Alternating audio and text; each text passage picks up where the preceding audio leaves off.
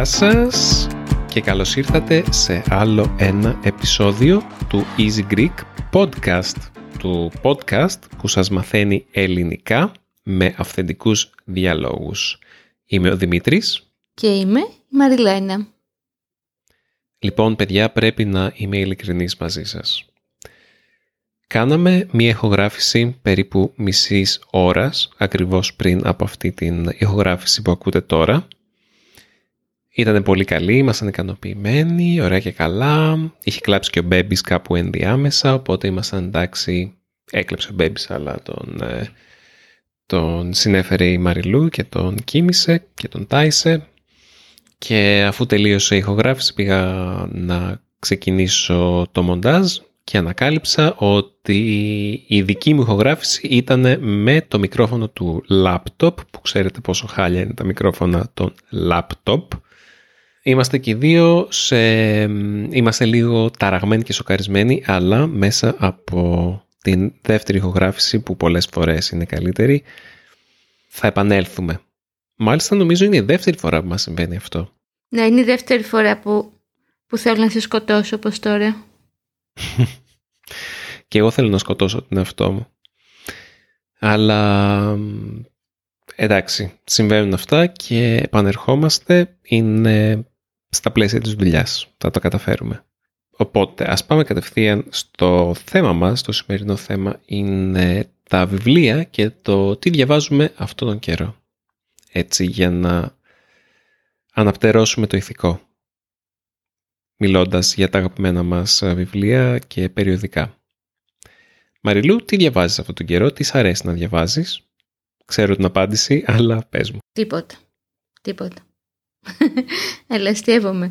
Ε, αυτό τον καιρό και όχι μόνο αυτό τον καιρό μου αρέσει να διαβάζω φανατικά ε, κάτσε να πω πιο κοντά ένα περιοδικό που λέγεται Γαστρονόμος και όπως μαρτυράει το όνομά του έχει να κάνει με τη γαστρονομία, με τη μαγειρική, με το φαγητό. Οκ, δεν είναι βιβλίο, είναι περιοδικό και το βρίσκεις μία φορά το μήνα με τη Κυριακάτικη Καθημερινή, μία εφημερίδα που βγαίνει έτσι κάθε Κυριακή.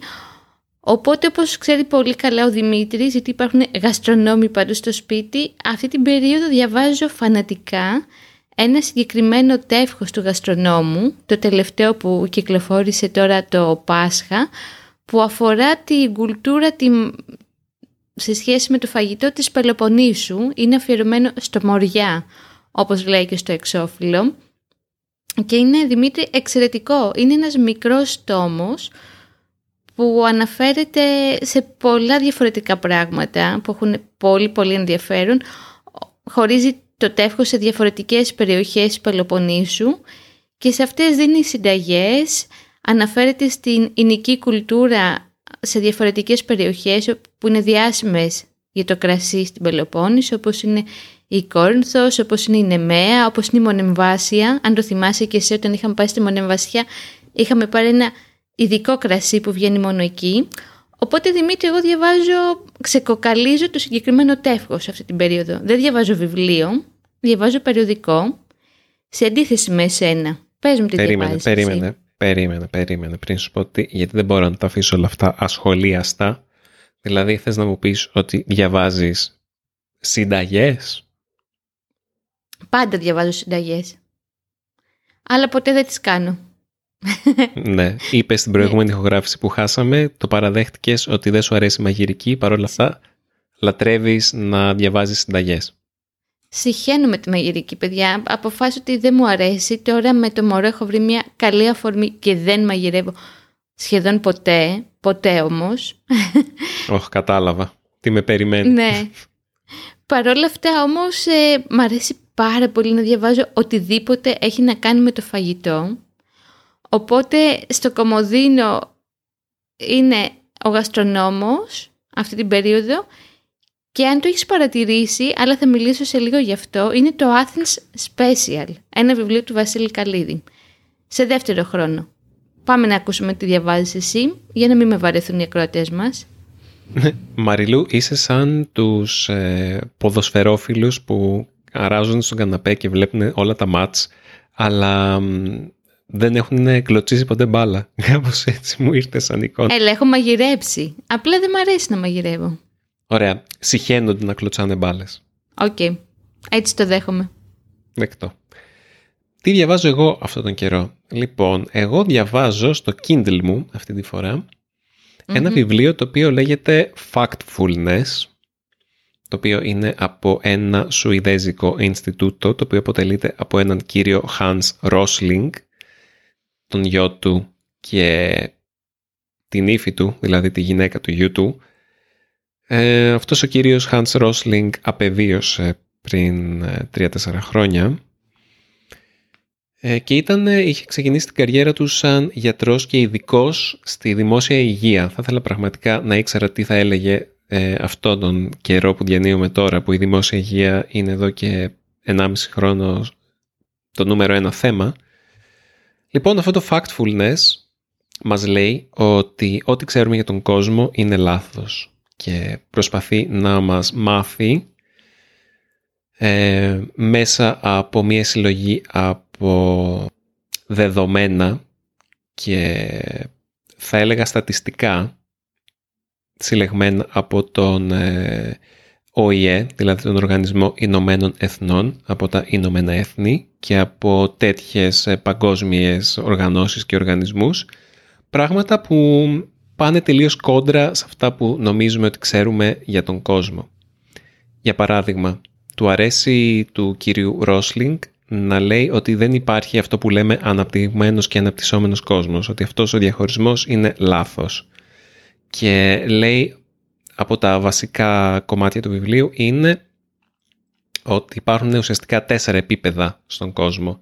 Στο επίπεδο 1 είναι οι άνθρωποι που όχι μόνο δεν έχουν να φάνε, πρέπει να περπατάνε κάμποσα χιλιόμετρα κάθε μέρα για να φέρουν νερό στο σπίτι τους με κουβάδες και ζουν με ένα δολάριο τη μέρα ή κάτι τέτοιο. Και μεταξύ αυτού και το επίπεδο, επίπεδο 4 που ζούμε εμείς υπάρχουν διακυμάνσεις τέλος πάντων. Αλλά αυτό που λέει ο κύριος Ρόσλινγκ στο βιβλίο είναι ότι ο περισσότερος κόσμος δεν γνωρίζει πόσοι είναι οι άνθρωποι που ζουν στο επίπεδο 1.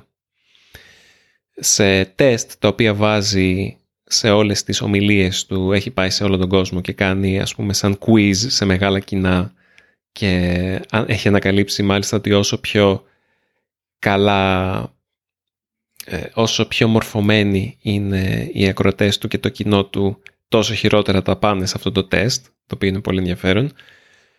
Ε, μόνο ένα μόνο ένα 9% του κόσμου ζει στο επίπεδο 1 σε απόλυτη φτώχεια. Ενώ ο μέσος άνθρωπος πιστεύει ότι ένα 50% του κόσμου, δηλαδή 3,5 δισεκατομμύρια, 4 δισεκατομμύρια κόσμος, ζει κάτω από τα όρια της απόλυτης φτώχειας. Τέλος πάντων, για να μην μακρηγορώ, αυτό το βιβλίο προσπαθεί να καταρρύψει όλους τους μύθους που έχει ο καθένας μας, ακόμα και πολύ μορφωμένοι άνθρωποι, όπως μόλις είπα, για τον κόσμο και την μεγάλη εικόνα του κόσμου σχετικά με θέματα όπως τα, η ισότητα των φύλων σε όλο τον κόσμο και στις φτωχές περιοχές του κόσμου, η δημόσια υγεία, η πρόσβαση σε φαγητό, η πρόσβαση σε ιατρική περίθαλψη και είναι ένα πολύ αισιόδοξο βιβλίο. Μάλιστα ο υπότιτλός του είναι γιατί όσα ξέρετε για τον κόσμο είναι λάθος και τα πράγματα είναι καλύτερα από ό,τι νομίζετε. Okay. Και όντως διαβάζοντάς το έχω αυτή την αίσθηση ότι κάπως με κάνει πιο αισιόδοξο να διαβάζω κάτι το οποίο με κάνει να σκέφτομαι και με κάνει να, να, θα το πω απλά. Είναι από τα βιβλία τα οποία νιώθω ότι μου αλλάζει τον τρόπο σκέψης. Αυτά είναι τα αγαπημένα μου βιβλία. Είναι τα βιβλία τα οποία στα ελληνικά δεν ξέρω ποιος είναι ο σωστός τρόπος να αναφερθούμε σε αυτά τα βιβλία. Στα αγγλικά λέγονται non-fiction. Είναι βιβλία τα οποία μιλάνε για κάποιο θέμα. Ας πούμε, διαβάζοντάς τα μαθαίνεις για κάτι. Δεν είναι μυθιστορήματα, δεν είναι ποίηση, διαβάζεις ένα βιβλίο και μαθαίνεις για, όπως τώρα, την κατάσταση του κόσμου. Πρόσφατα είχα διαβάσει και ένα άλλο παρόμοιο βιβλίο που λεγόταν «Η ανθρωπότητα». Μια ιστορία αισιοδοξίας, κάπως έτσι λέγεται. Και αυτό αντίστοιχα βιβλίο το οποίο ουσιαστικά λέει ότι οι άνθρωποι είναι πιο καλοί από ό,τι νομίζουμε. Δηλαδή το... μία από τις κοινές παραδοχές των περισσότερων ανθρώπων είναι ότι οι άνθρωποι κατά βάση είναι κακοί και εγωιστές και αυτός ε, ο κύριος ε, Μπρέγμαν νομίζω λέγεται χρησιμοποιεί το βιβλίο του για να μας πείσει ότι οι άνθρωποι είναι κατά βάση καλοί και ότι ο μύθος του εγωισμού είναι μάλλον ένας μύθος. Πολύ ενδιαφέρον βιβλίο και αυτό σε, για μένα το κατατάσσω πολύ κοντά στο factfulness που διαβάζω τώρα. Είναι από τα βιβλία τα οποία σε κάνουν να σκέφτεσαι, μαθαίνεις διαβάζοντάς τα και επαναπροσδιορίζουν την πραγματικότητά σου και το πώς βλέπεις τον κόσμο. Αυτά είναι τα αγαπημένα μου βιβλία γενικά. Πολύ μίλησα όμως, Μαριλού. Τι διαβάζεις εσύ από βιβλίο αυτόν τον καιρό; Θα σου πω. Και νομίζω ότι η ανθρωπότητα έχει γίνει σούπερ διάσημη. Ενώ το βιβλίο του Ολλανδού αυτού. Ναι, σίγουρα. Κάπως έχει γίνει viral τον τελευταίο καιρό από αυτό το βιβλίο, έτσι σε ευρωπαϊ... πανευρωπαϊκό επίπεδο, από ό,τι έχω καταλάβει, όχι μόνο στην Ελλάδα. Συζητώντας με τους φίλους μας τους Ολλανδούς, το... Όταν τους είπαμε ότι διαβάζει ένα βιβλίο ενός Ολλανδού, αμέσως κατάλαβαν για ποιο πράγμα μιλάμε. Αυτό ήταν μια μικρή παρένθεση από την πλευρά μου. Τι διαβάζω εγώ από βιβλίο, λοιπόν. Ε, εγώ μόλις τελείωσα ένα βιβλίο. Η αλήθεια είναι ότι δεν έχω χρόνο με το μωρό. Ούτε πριν είχα πολύ. Αλλά τώρα δεν έχω καθόλου χρόνο με το μωρό. Οπότε διαβάζω μόνο όταν ασχολούμαι με την, να φτιάξω την τροφή του μωρού τέλος πάντων εκεί στις 6 ώρα το πρωί ε, τελείωσε ένα βιβλίο που λέγεται το κορίτσι του Τεκέ ούτε το όνομα του συγγραφέα θυμάμαι ούτε τις εκδόσεις οπότε δεν μπορώ να σας βοηθήσω για να το βρείτε ε, καταρχήν να πούμε τι σημαίνει η λέξη τεκές πολλοί κόσμος που μας ακούει δεν θα το γνωρίζει τεκές είναι τα μέρη στα οποία αναπτύχθηκε το ρεμπέτικο τραγούδι και κατά κύριο λόγο έβρισκαν καταφύγιο οι χασικλίδες, δηλαδή οι χασισοπότες όπως τους λένε στα βιβλία.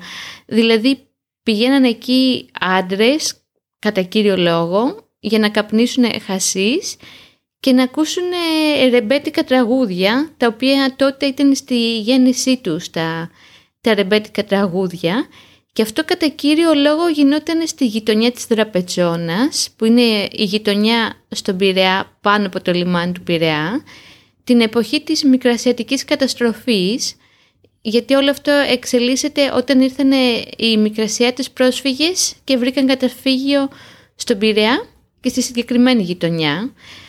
Όπως ξέρεις πάρα πολύ καλά Δημήτρη. Δημήτρη. Δημήτρης. Παρένθεση, ξέρεις μου είπε τον Brad Pitt σήμερα. Πώς; Μπραμ Pitt. Παρένθεση ήταν αυτό. Μπραμ Pitt. Μπραμ Pitt και επέμενε. Τέλος πάντων, αυτό μια παρένθεση Δημήτρη. Ε, όπως ξέρεις λοιπόν πολύ καλά, εγώ έχω μια πολύ μεγάλη αδυναμία στη συγκεκριμένη εποχή και στη συγκεκριμένη γειτονιά όπου πολύ συχνά επισκεπτόμαστε και με ενδιαφέρει, δηλαδή όποτε βρίσκω βιβλία όπως έγινε και με το κορίτσι του Τεκέ, κάθομαι και τα διαβάζω. Εδώ ήταν η ιστορία ενός κοριτσιού από τη στιγμή που γεννήθηκε και πέθανε η μητέρα της στη Γέννα και οθετήθηκε από ένα ζευγάρι που ήταν ιδιοκτήτες ενός Τεκέ μέχρι και λίγο πριν να πεθάνει όπου ήταν στη φυλακή και αποφυλακίστηκε και μέσα από τη φυλακή καταγράψαν την ιστορία της. Είναι λίγο μυθοπλασία, και πατάει σε κάποια αληθινά γεγονότα.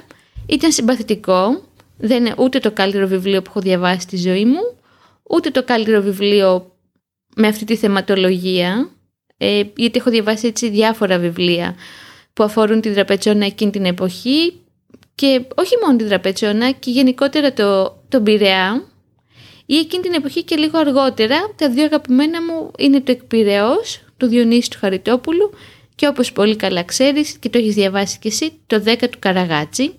Αλλά αυτό είναι ένα άλλο podcast που θα πούμε για τα αγαπημένα μας βιβλία. Όχι τι διαβάζουμε αυτή την περίοδο. Οπότε μόλις το τελείωσα, πέρασα καλά. Εκεί σε ξέρω το πρωί που το διάβαζα, εσύ κοιμόσουν, ο Μπέμπης κοιμότανε. Εγώ έφτιαχνα, έβγαζε το γάλα του μωρού και διάβαζα το βιβλίο αυτό. Αυτή είναι η πραγματικότητα της ανάγνωσής μου τον τελευταίο καιρό. Σχετικά με τις αναγνωστικές μας συνήθειες τώρα που έχουμε το μωρό πρέπει να ομολογήσω ότι το Kindle είναι μια πολύ καλή επιλογή γιατί μπορώ να κρατάω το μωρό με το ένα χέρι και να κρατάω το Kindle με το άλλο χέρι και να περπατάω και να τον ηρεμώ. Δηλαδή επειδή στον baby αρέσει πάρα πολύ να, όπως και σε όλα τα μωρά νομίζω σε αυτή την ηλικία των τριών μηνών, τους αρέσει πάρα πολύ να τα κουνάς πέρα δόθε και να περπατάς και να τα κρατάς. Με το ένα χέρι λοιπόν κρατάω το baby, με το δεύτερο κρατάω το Kindle και περπατάω πάνω κάτω και μπορώ να διαβάζω με το ένα χέρι.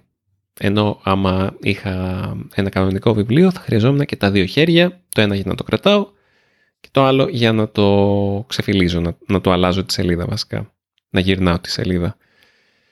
Ε, για τους τεκέδες ήθελα να σχολιάσω Μαριλού ότι χρησιμοποιούμε ακόμα και σήμερα τη λέξη τεκές. Η λέξη τεκές αναφέρεται στην ε, καθομιλουμένη της σύγχρονης Ελλάδας. Δεν υπάρχουν πια τεκέδες φυσικά, αλλά όταν ένα μέρος είναι γεμάτο καπνό, ναι. κανονικό καπνό από τσιγάρα, όχι από μαριχουάνα, κάναβη, λέμε ότι είναι τεκές. Πλέον ναι. βέβαια με τον αντικαπνιστικό νόμο δεν υπάρχουν πια αυτά τα μέρη. Είναι λίγο πιο σπάνια. Αλλά άμα πας σε ένα σπίτι και είναι μες στην κάπνα θα πεις «Ω, το έχετε κάνει τεκέ εδώ μέσα». Νομίζω είναι τουρκική λέξη, ε. Ναι, νομίζω βασικά ότι έχει να κάνει με τους δερβίσιδες. Οι τεκέδες δηλαδή ah. ήταν των δερβίσιδων ε, αρχικά. Okay. Τα, όχι τα καταγόγια, ήταν, δεν είναι καταγόγοι. Οι δερβίσιδες είναι πνευματικοί, είναι πνευματικές φιγούρες, δεν πηγαίναν σε καταγόγια, αλλά χρησιμοποιούσαν μαριχουάνα για να φτάσουν στην έκστασή τους. Και αυτό συνέβαινε ah. στους τεκέδες. Τώρα εξηγούνται όλα και να ρωτιόμουν mm. το πώς και το γιατί. Οπότε ναι, νομίζω αυτά έχουμε να πούμε για το τι βιβλία διαβάζουμε αυτή την περίοδο. Εγώ αυτό που δεν μπορώ να καταλάβω σε σένα είναι πώς γίνεται και διαβάζεις τρία και τέσσερα βιβλία ταυτόχρονα. Αν και τώρα δεν είσαι σε αυτή τη φάση, γιατί δεν προλαβαίνεις πολύ. Αλλά έχει πολύ ενδιαφέρον. Εγώ δεν μπορώ με τίποτε να διαβάσω δύο βιβλία μαζί. Ενώ εσύ ξεκινάς το ένα, το σταματάς ή το πρωί ένα βιβλίο, το μεσημέρι άλλο, το απόγευμα παράλληλο. OK. Okay. Τέλειο είναι αυτό. Έχω, έχω διαφορετικούς ρυθμούς. Έχω κάποια βιβλία τα οποία τα διαβάζω μήνες σιγά σιγά. Έχω άλλα βιβλία τα οποία τα ρουφάω μέσα σε λίγες μέρες. Να, πριν μια εβδομάδα ρούφηξα ένα άλλο βιβλίο, μυθιστόρημα. Δεν διαβάζω πάρα πολλά μυθιστορήματα, διαβάζω περίπου ένα μυθιστόρημα για κάθε τρία ή τέσσερα βιβλία που δεν, δεν είναι μυθιστορήματα. Αλλά αυτό ήταν μυθιστόρημα και λέγεται «Οι Αλτρουιστές» από έναν Αμερικανό συγγραφέα, το ντεμπούτο του. Το διάβασα γιατί μου το κάνανε δώρο ο εκδοτικός οίκος που μου έστειλε την ανθρωπότητα που ανέφερα πριν. Ε, ενδιαφέρον βιβλίο σχετικά με μια οικογένεια δυσλειτουργική εβραϊκής καταγωγής και βουτυγμένη στην εβραϊκή κουλτούρα. Δεν θα σας πω την πλοκή. Θα σας πω ότι μου φάνηκε ενδιαφέρον να διαβάζω για εβραίους χαρακτήρες εκεί που θα έλεγα ότι δεν με ενδιαφέρει η εβραϊκή κουλτούρα και τα τεκτενόμενα στον εβραϊκό κόσμο ας πούμε. Νομίζω ότι είναι μια αρκετά απομονωμένη κουλτούρα που κάπως τουλάχιστον οι, οι, οι φανατικοί Εβραίοι δεν έρχονται τόσο πολύ σε επαφή με τον κόσμο.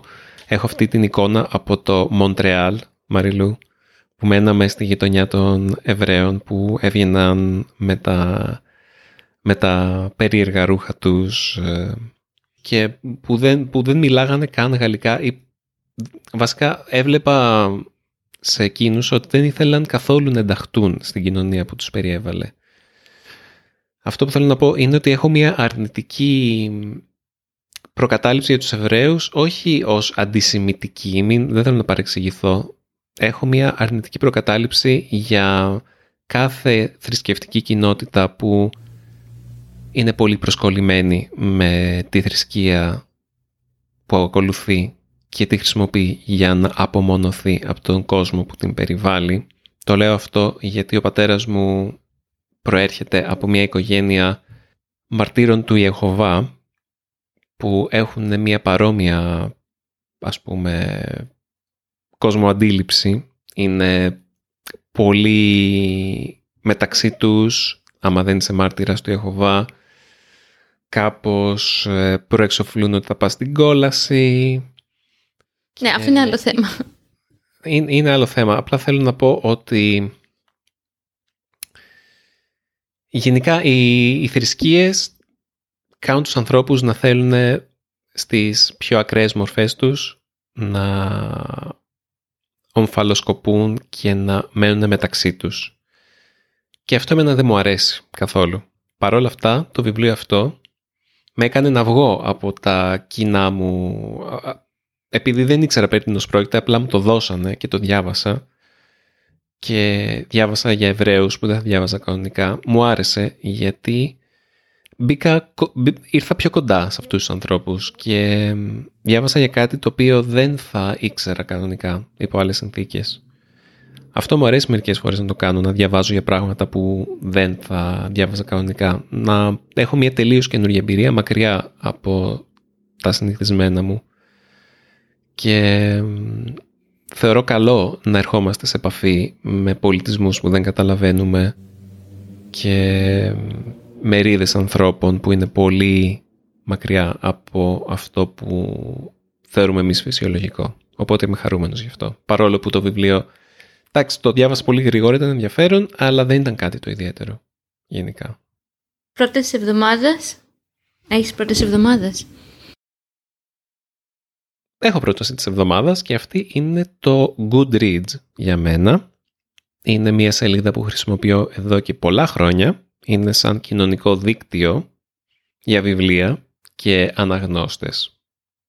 Μπαίνεις εκεί και Μπορείς να φτιάξεις λίστες με βιβλία που θέλεις να διαβάσεις, μπορείς να ε, γράψεις βιβλιοκριτικές και τα τελευταία 10 χρόνια που είμαι στο Goodreads έχω γράψει εκατοντάδες στην κυριολεξία βιβλιοκριτικές. Είναι ένας ωραίος τρόπος για να θυμάσαι γιατί σου άρεσε ένα βιβλίο. Δηλαδή, αν μπει στη δικασία μετά το τέλος του βιβλίου να κάτσεις και να πεις τι μου άρεσε σε αυτό το βιβλίο, τι δεν μου άρεσε, πόσα στεράκια θα το έβαζα από το 1 μέχρι το 5. Με έχει βοηθήσει πολύ να επιστρέφω σε κάποια βιβλία μετά από χρόνια, να διαβάζω τις κριτικές μου και να θυμάμαι γιατί μου άρεσε το κάθε βιβλίο ή γιατί δεν μου άρεσε. Έτσι δεν είναι απαραίτητο ότι βάζουμε θετικές κριτικές μόνο. Ε, το Goodreads είναι πολύ ωραίο εργαλείο για όλους τους ε, βιβλιοφίλους εκεί έξω και σας το προτείνω. Μπορείτε να με κάνετε και φίλο αν θέλετε. Θα με βρείτε με το όνομά μου, Δημήτρης Χόλ στα αγγλικά. Θα αφήσω και ένα, και ένα link. Εσύ Μαριλού, πρόταση για αυτή τη βδομάδα. Πρόταση για αυτήν την εβδομάδα, κάτσε να πάω πιο κοντά. Πρόταση για αυτήν την εβδομάδα έκανα μια πολύ μικρή αναφορά πριν, είσαι που ανέφερα το όνομα του βιβλίου. Αν σκοπεύετε να επισκεφτείτε την Αθήνα, σας αρέσει και σας έτσι το φαγητό και η γαστρονομία και να ανακαλύπτετε μικρά μυστικά μέρη, σε πολλές γειτονιές της Αθήνας, κατά κύριο λόγο σε γειτονιές και όχι στο κέντρο, το οποίο, οκ, το κέντρο είναι αρκετά τουριστικό. Υπάρχει λοιπόν αυτό το βιβλίο που λέγεται Athens Special, που το έχει εκδώσει, που το έχει μάλλον δημιουργήσει ο Βασίλης Καλίδης, που είναι ένας τηλεσέφ, δηλαδή έγινε διάσημος ως μάγειρας σε μια πρωινή εκπομπή, αν δεν κάνω λάθος, και έχει κάνει μια εξαιρετική δουλειά. Έχει μαζέψει περίεργα στέκια, μπορώ να πω, κατά κύριο λόγο λαϊκά και τα έχει χωρίσει αναγειτονιά, οπότε είναι και εύκολο ανάλογα το που μένεις ή ανάλογα που θέλεις να βγεις, να βρεις αυτό που σου ταιριάζει. Και όταν φτάσετε στην Αθήνα μπορείτε να το βρείτε, είναι πολύ εύκολο να βρεθεί γιατί είναι αρκετά mainstream, σε κάποιο από τα μεγάλα βιβλιοπολία. Είναι φυσικά στα ελληνικά, αλλά είναι μια καλή ευκαιρία να κάνετε εξάσκηση. Αυτή είναι η πρότασή μου. Θα περάσουμε και στην παράξενη Ελλάδα, Δημήτρη. Ναι, είναι γεγονός. Θα επαναφέρουμε την παράξενη Ελλάδα μετά από απέτηση των ε, ακροατών μας. Ωραία. Είναι άλλο ένα βιβλίο το οποίο διαβάζω αυτόν τον καιρό. Δηλαδή επανέρχομαι, κάθεται στο γραφείο μου και με κοιτάζει και με προσκαλεί κάθε φορά. Εγώ λοιπόν θα πω αντίο στο σημείο αυτό για να σας αφήσω στη βελούδινη φωνή του Δημήτρη που θα σας πει για την παράξενη Ελλάδα. Γεια και χαρά από εμένα. Ελάτε μαζί μου για ένα ταξίδι στην παράξενη Ελλάδα.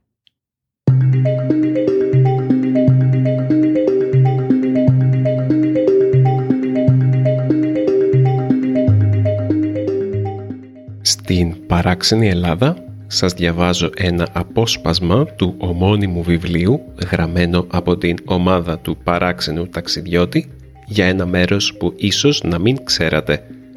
Ελπίζω να σας κινήσω την περιέργεια και να σας ξυπνήσω την φαντασία.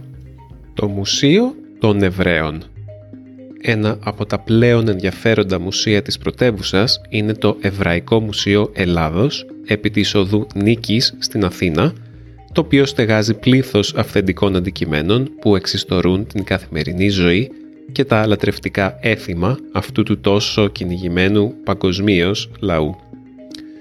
Την παράσταση φυσικά κλέβει το τμήμα που είναι αφιερωμένο στο ολοκαύτωμα κατά τον Δεύτερο Παγκόσμιο Πόλεμο, μίας από τις πλέον σκοτεινές σελίδες της παγκόσμιας ιστορίας. Η επίσκεψη δεν είναι διόλου ευχάριστη – αν και ο παράξενος ταξιδιώτης την προτείνει ανεπιφύλακτα. Τα προσωπικά αντικείμενα των ανθρώπων που πέθαναν τόσο ανέτεια, καθώς και οι γραπτές διαταγές της γερμανικής διοίκησης που έχουν σωθεί και περιγράφουν ξεκάθαρα την αντιμετώπιση τους από τους Ναζί, είναι σίγουρα κάτι που θα σας στοιχιώνει για αρκετό καιρό. Για να επισκεφθείτε το μουσείο, κατευθυνθείτε προς τη στάση Σύνταγμα του μετρό μέσω της γραμμής 2 ή 3 και από εκεί προς τον αριθμό 39 της οδού Νίκης. Μην ξεχάσετε να ανεβείτε στον τελευταίο όροφο όπου υπάρχει μια εξαιρετική έκθεση σπάνιων φωτογραφιών Ελλήνων Εβραίων. Αν και η πραγματική Εβραιούπολη της Ελλάδας παραδοσιακά ήταν η Θεσσαλονίκη, όπως ξέρω, έχει και κάποια αξία αυτό το μουσείο. Θα ήθελα να το επισκεφτώ και εγώ τώρα που σας το διάβασα. Και είναι πολύ κοντά στο ταξιδιωτικό γραφείο της Μαριλένας, το παλιό. Λοιπόν, αυτά για αυτό το επεισόδιο. Μην ξεχνάτε, όπως πάντα, να μας αφήσετε ένα σχόλιο στο easygreek.fm και ένα email αν θέλετε να μας ρωτήσετε κάτι, να μας κάνετε κάποιο σχόλιο ή παρατήρηση ή απλά να μας πείτε ένα γεια στο, στο podcast παπάκι easypavlagreek.org Ελπίζω τελικά όντως να μην φάνηκε η απογοήτευση στη φωνή μας γιατί ήταν όπως είπαμε και στην αρχή του σημερινού επεισοδίου ήταν νιώθαμε ένα κενό μέσα μας ενώ κάναμε τη δεύτερη ηχογράφηση αλλά νομίζω τελικά βγήκε καλή. Πείτε μας πώς σας φάνηκε. Και με αυτό σας χαιρετώ θα τα πούμε την επόμενη εβδομάδα στο επόμενο επεισόδιο του Easy Greek Podcast. Μέχρι τότε να είστε όλοι και όλες καλά.